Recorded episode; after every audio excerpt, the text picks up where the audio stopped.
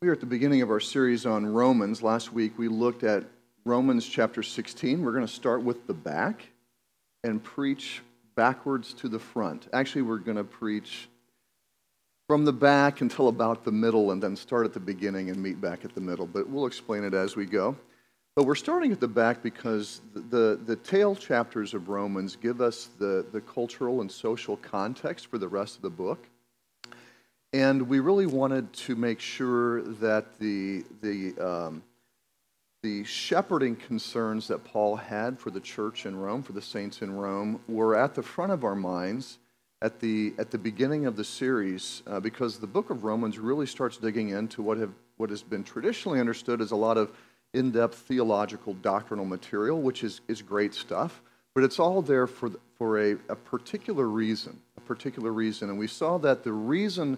Um, from chapter sixteen, we begin to see clues into that reason. The reason is that there was a lot of um, socioeconomic and, and ethnic diversity in the church in Rome amongst the saints. There was at least, uh, scholars think that there were six or seven what we would call house churches in the city of Rome. And um, there was division, division amongst those house churches based upon um, uh, ethnic diversity, based upon socioeconomic diversity. A lot of the members of the church in Rome were were slaves. A lot of them were of the elite classes as well. So you had a lot of diversity in the church in Rome. And there were people that were influencing all of those saints in the midst of the diversity to kind of to take sides according to their to their group. And and Paul challenges them in chapter sixteen to avoid the division, avoid those who cause division and put obstacles in the way. Um, because if, if we start aligning ourselves with all of the causes that we can align ourselves with based upon our, our race or our socioeconomic classes or where we live, our color, if we start picking out mission to do justice according to all these various groupings, we will not be united as a people. And it, that is a very uh, tempting and possible thing for us to do uh, at this time with all of the various tensions that exist in our culture around race, around uh, economic classes, around social classes, around justice. And so as, as Christians, we need to be clear on what God is calling us to uh, on mission. And we're going to see that, that that God is not calling us to be set apart and distinct from the problems of this world, okay? Um, what he's asking us to do, and, and we'll increasingly see this as Romans goes along, what, what Jesus Christ is wanting to do with us is create um, a, a, a, an image of the kingdom of God here on this earth.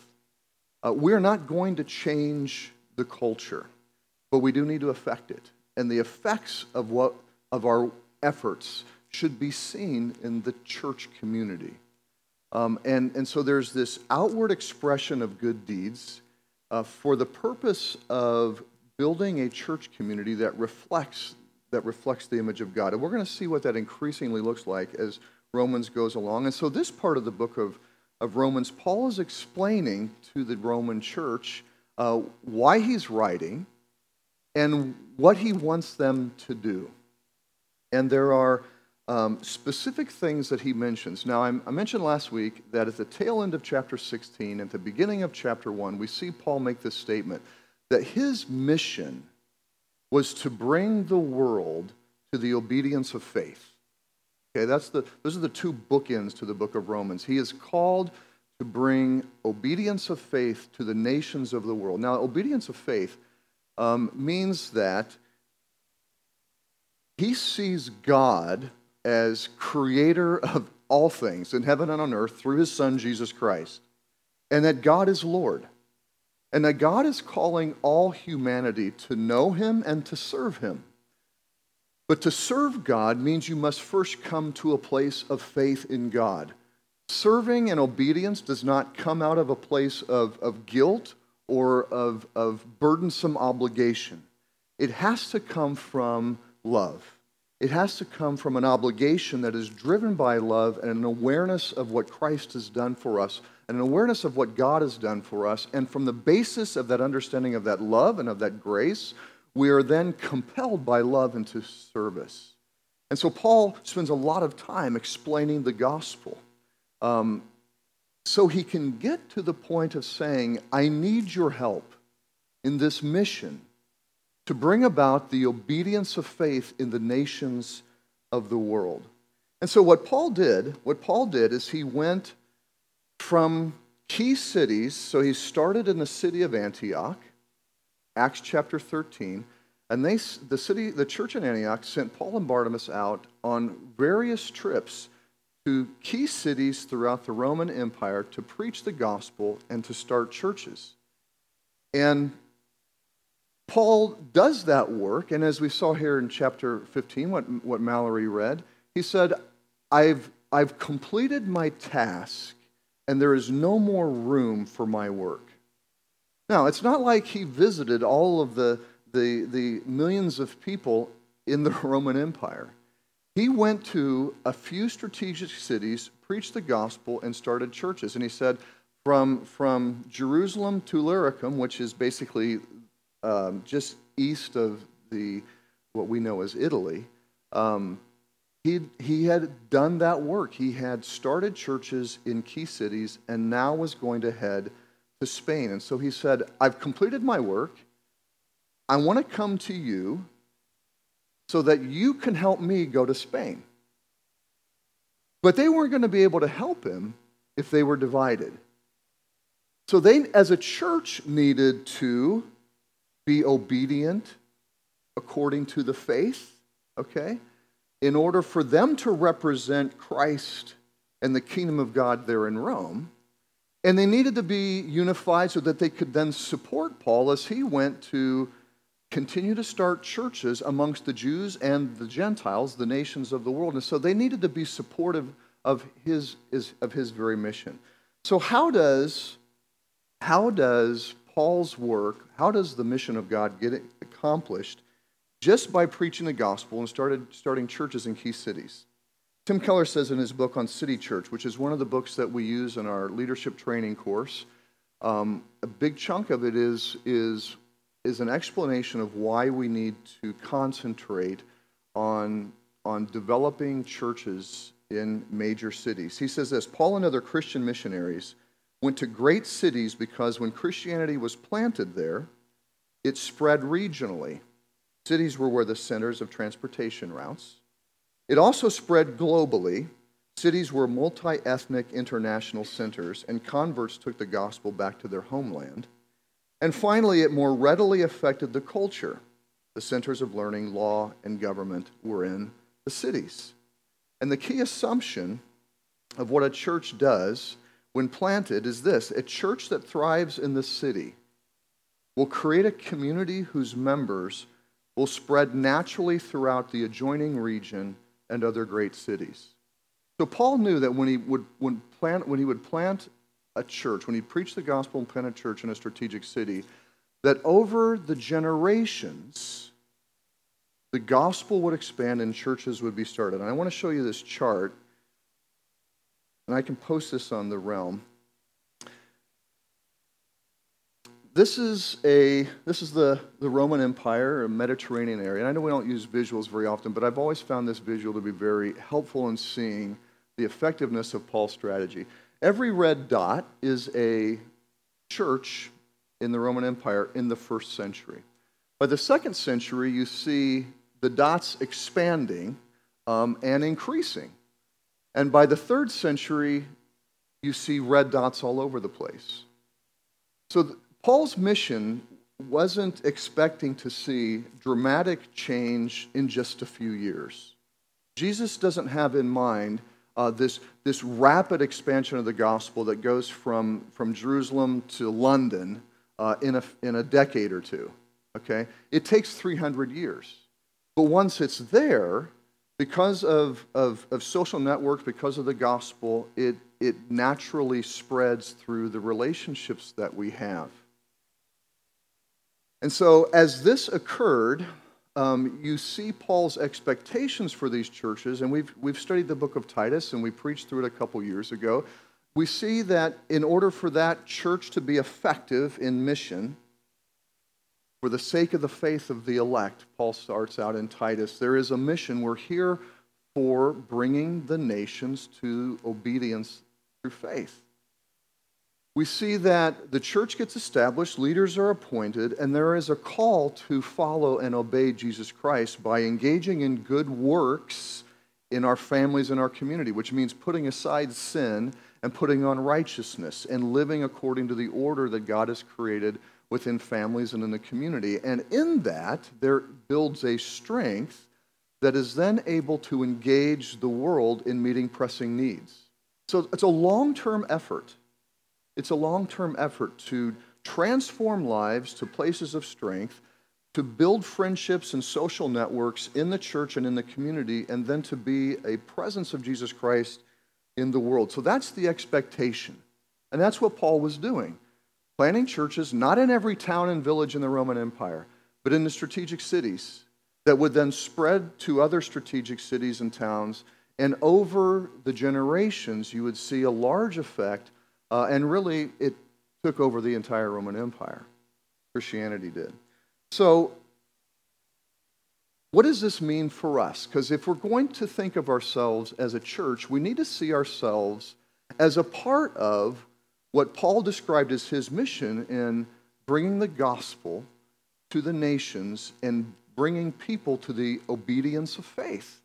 We have to see ourselves in this context because we are a local church.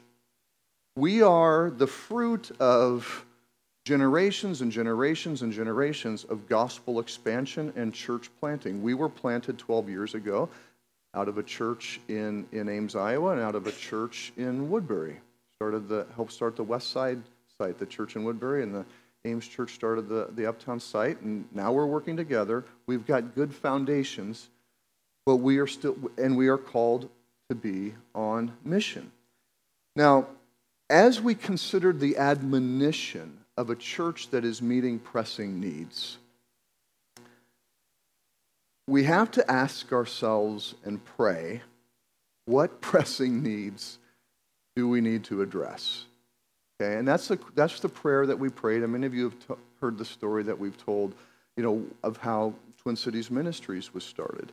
Um, because it was, it was a prayer to God. God, show us what we can do Uh, to meet the pressing needs of this world. And we had concerns of race, we had concerns of, of crime, we had concerns of substance abuse. Those things were all kind of in this in this in this prayer and in our and in our uh, mind about things that we were concerned about because of the experiences we had. And then God brought Seth and Gina to our midst, and that's what started Twin Cities Ministries.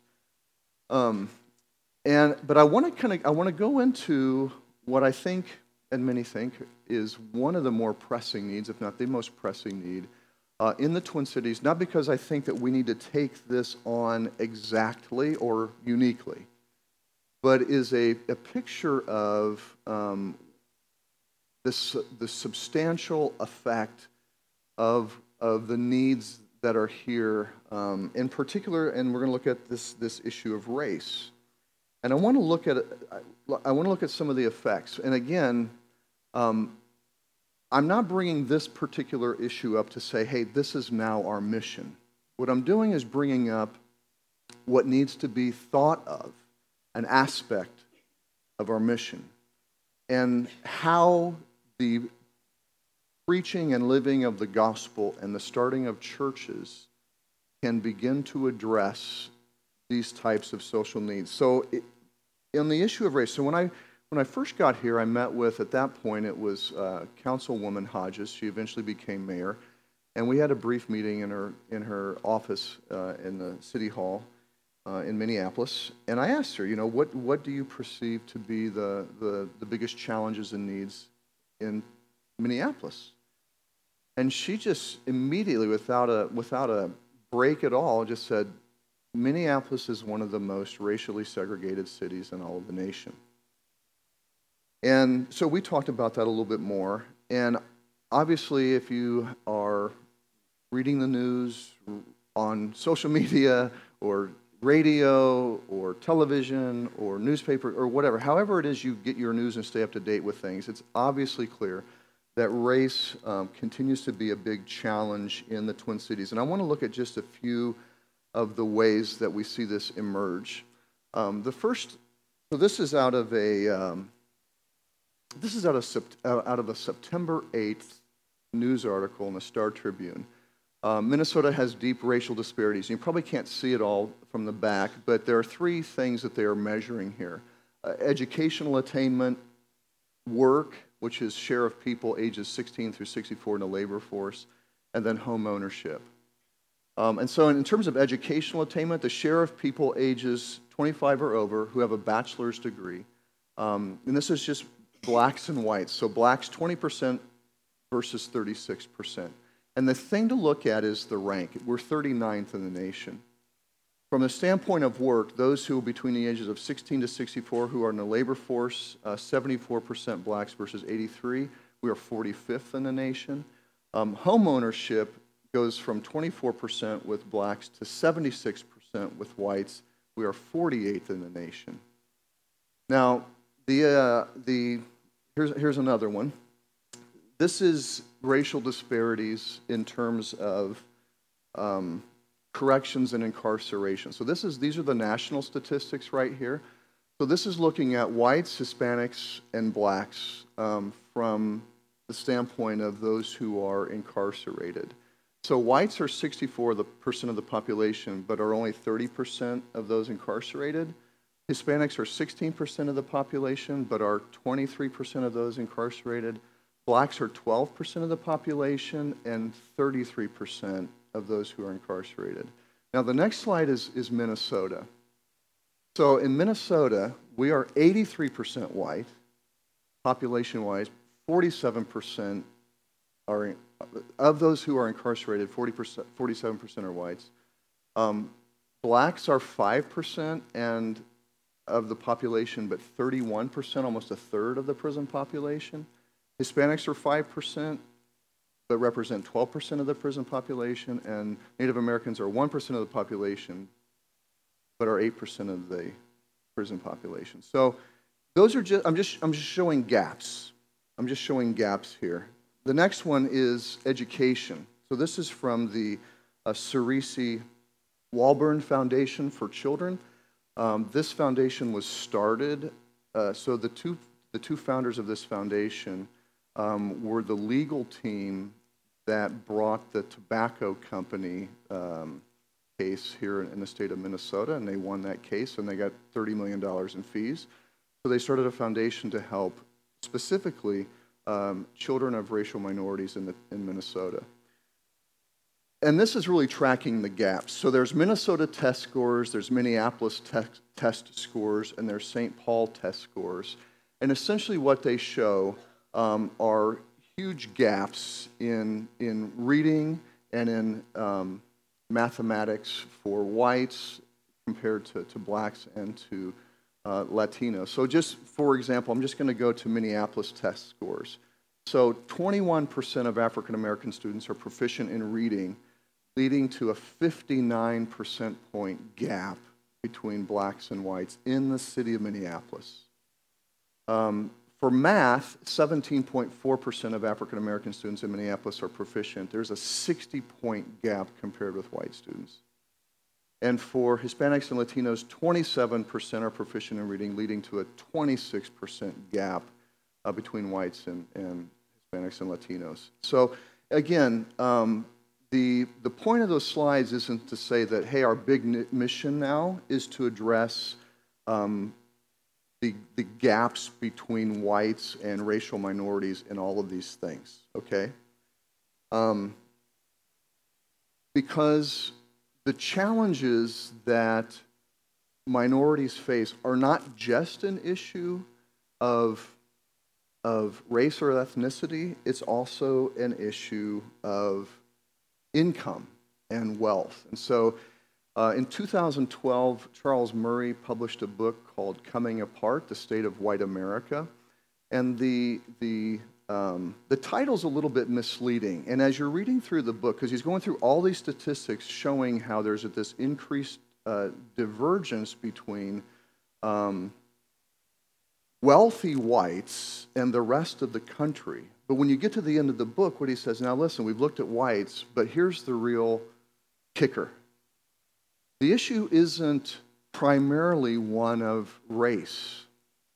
And he's looking at uh, a few things, but one of the things that he brings up um, is what he calls perceived happiness. And there's all kinds of social statistics that go along with this and scientific analysis. He says, if you look at what is what is what the experience of perceived happiness is, the experience in, in whites and blacks and Hispanics and Latinos is across the board pretty much the same. And what it shows is that, um, and he he... there's a series of questions that I'm not going to get into the detail of, but he's looking at, um, there are four, four domains that make up a person's perception of happiness.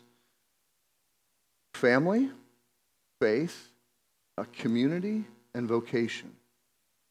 And so he gets to the end of the book and he shows, we, we've looked at the disparity, and there are huge disparities between affluent and su- super affluent in terms of how disconnected they are getting from the rest of America.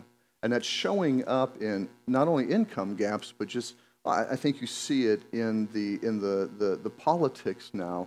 There just is an increased disconnect between um, the elites and those of us and the rest of the world. Um, and so the, there's the and there's huge culture wars around all of these things. But and what the what the argument is is that. Um, It's not just an issue of race. It's also it's it's significantly um, an issue of, of of wealth. But what he notices is is regardless of economic class and regardless of race, um, perceived happiness is going down. Perceived happiness among rich blacks and rich Latinos and rich whites is pretty much the same, but it's going down. Perceived happiness amongst poor whites and poor Hispanics and poor blacks, poor minorities, pretty much the same, also going down. And his argument is that we are unraveling as a country, and it's much bigger and broader than just race. It's much bigger and broader than just economics. It is a deterioration of what has made Uh, America strong and unique in the world. And it's the holding up of these, these founding virtues, which he says center around um, family, work, faith, and community. And so as we think about these challenges, um, because these are these are real needs. These are real needs. These are pressing needs in our city. We have to consider them because the scriptures teach us to be obedient to Jesus Christ, and Jesus Christ is telling us to meet pressing needs. And we can't ignore the pressing needs that are in our world. And if these are what the culture perceives as the most pressing needs, we have to be thinking about them. We're not going to make them exclusively our mission. And let me and, and kind of let me I'm going to explain how we see these things in the context of our mission. It is going to require intention. As we see in Proverbs, um, you know, there's all these Proverbs. When we looked at Proverbs around um, of poverty and, and economics and generosity, uh, what you see is that um, those that are the marginalized, those are who are the economically marginalized, are those that are forgotten and unseen by even their family members. The, the friends of those who are poor and marginalized and the family of those who are poor and marginalized go unnoticed and abandoned, and they don't have friends, and they don't have family. And so the the the, the takeaway from that is that Um, our ministry to those who are poor and marginalized isn't just going to happen. If if the observations in Proverbs, because Proverbs are observation of what reality is in the world. if our observation of Pro- if the observations of Proverbs are correct, um, we could all just live unintentionally, leaving the poor and marginalized out of our purview. That's naturally what happens. And so there has to be some intentional effort, um, just as Jesus made intentional effort, to reach those who are the poor and marginalized, which is where a lot of these needs are at. And so we have to ask ourselves two questions. Because if, if Paul's mission is to bring about the obedience of faith among the nations, all right, that means that we are a part of that objective. Paul is calling us to the obedience of faith, right? But as a church, we are also on this mission to bring the nations of the world to the obedience of faith, to bring places that don't have the gospel, the gospel, to bring places that don't have the church, the church. And so those are the two questions that we're going to ask throughout the book of Romans. What does it look like for us to be obedient? And what does it look like for us to participate in this, in this mission of bringing the nations to obedience? And so we're going to answer these questions as we proceed. And at this point, through half of chapter fifteen and chapter sixteen, there are two big things that we have burdening us to obey. First of all, pursue affectionate unity while avoiding division. We are instructed to uh, greet one another with a holy kiss. All right? Now, we don't do that in America. All right? You go to Portugal, you get kissed. You go to France, you get kissed. You go to French Quebec, you get kissed. We don't do it here. And I'm not I'm not going to advocate that we start kissing each other, okay? Um, but let me tell you, it is a custom that breaks down unfamiliarity that kind of holds us off from one another. Does that make any sense? Um, you you feel closer to somebody if they've kissed you on the cheek and you've kissed them on the cheek, male or female, because it goes both ways. So there, there's a, there's maybe a, a, a little bit of an American um, inhibition or prohibition. That's the right word.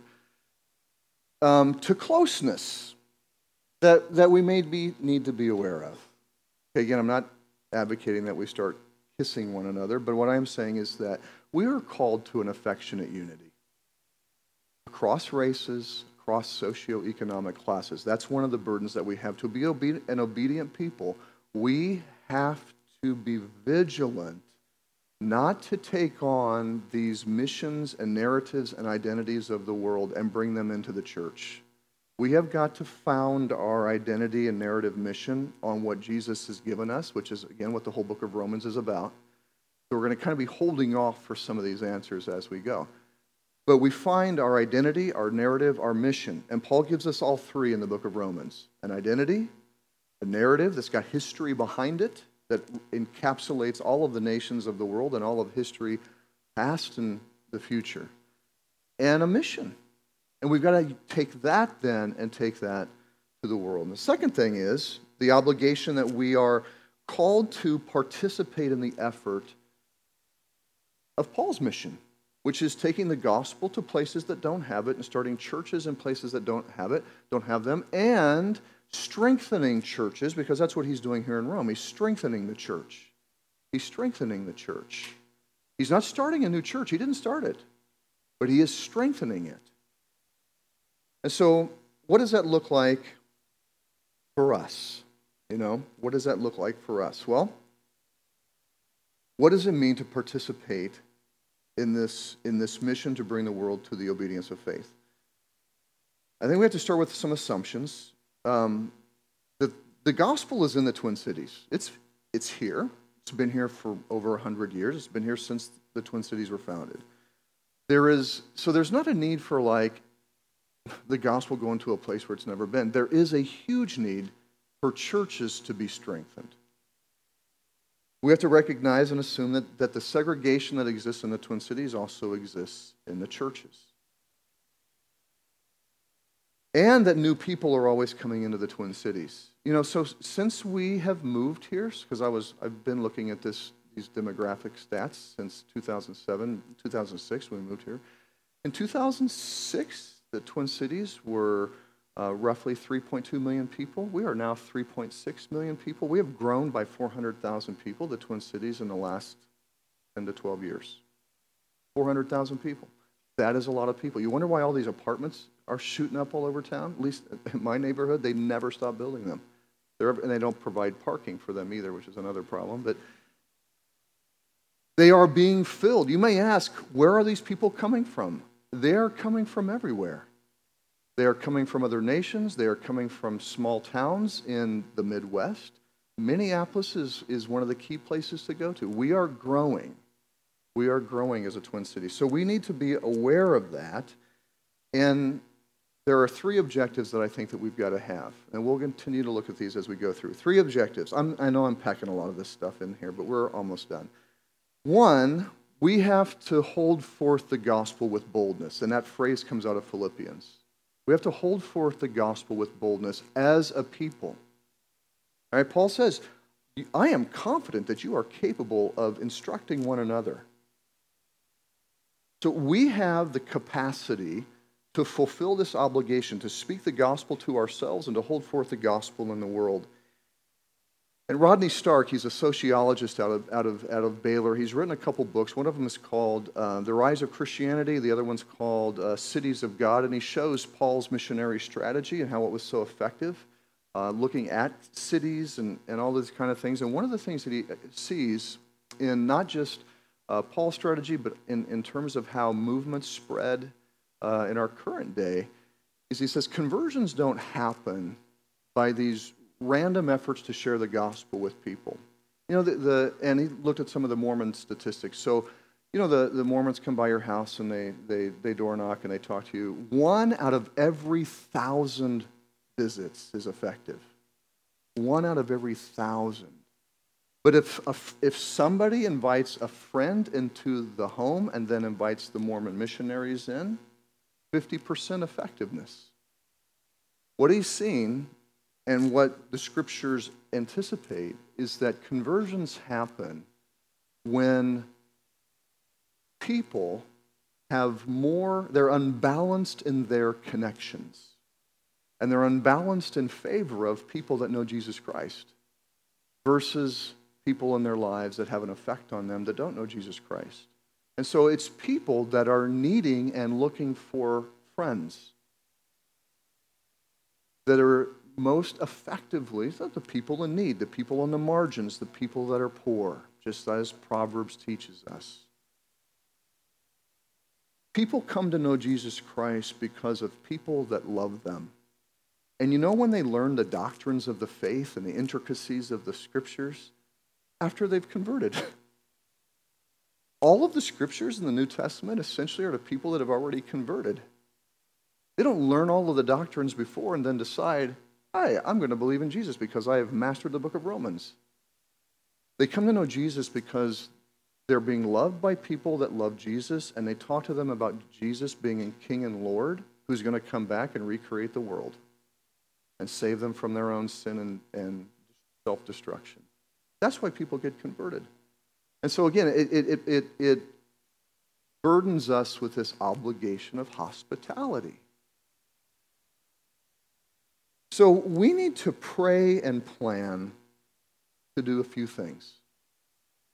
In our own families and individual lives, befriend those in our lives, our neighbors, our coworkers, our colleagues, classmates, whomever, with the gospel, and bring them into our families and bring them into our house church sets of relationships. This is going to take time. This is going to take investment. This is going to take friendship. We have each other. We have each other. We don't need any more substantive friends that hold us up. We've got the church. We've got each other. And the Hegstrom's testimony this morning is just an example of that. There are people that need what we have, and we need to be what is called an open network.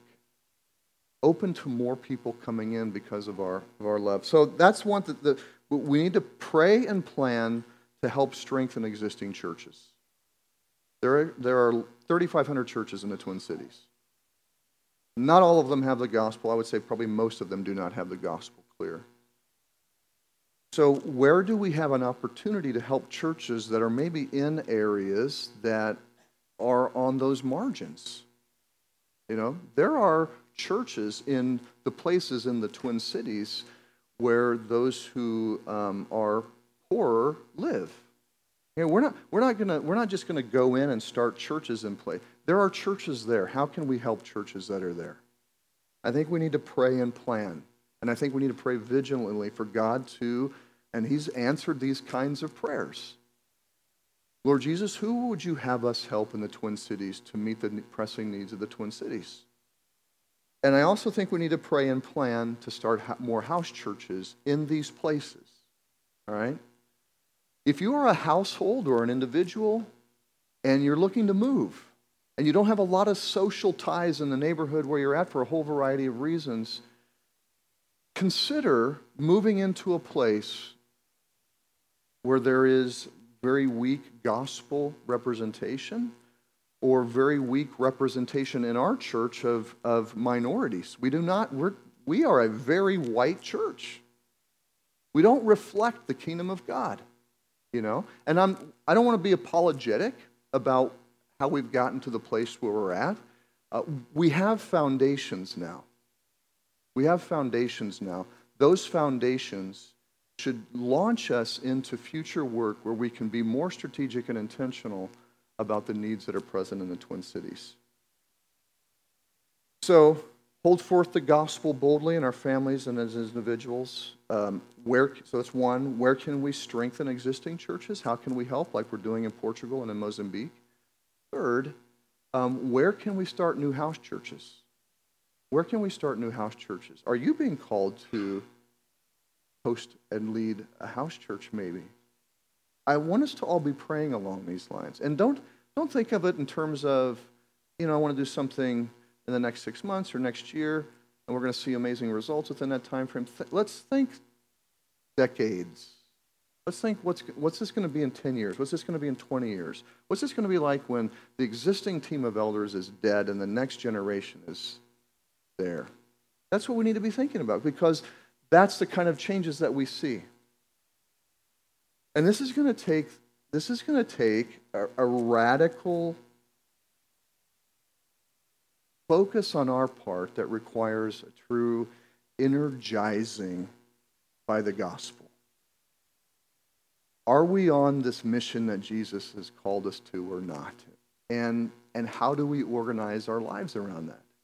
And so we're going to be challenged if we're going to if we're going to obey Jesus and follow Paul as he has instructed this church in Rome. If we're going to take those instructions on ourselves, we're going to have to dig deep. We're going to have to dig deep and really challenge what we are giving our lives to.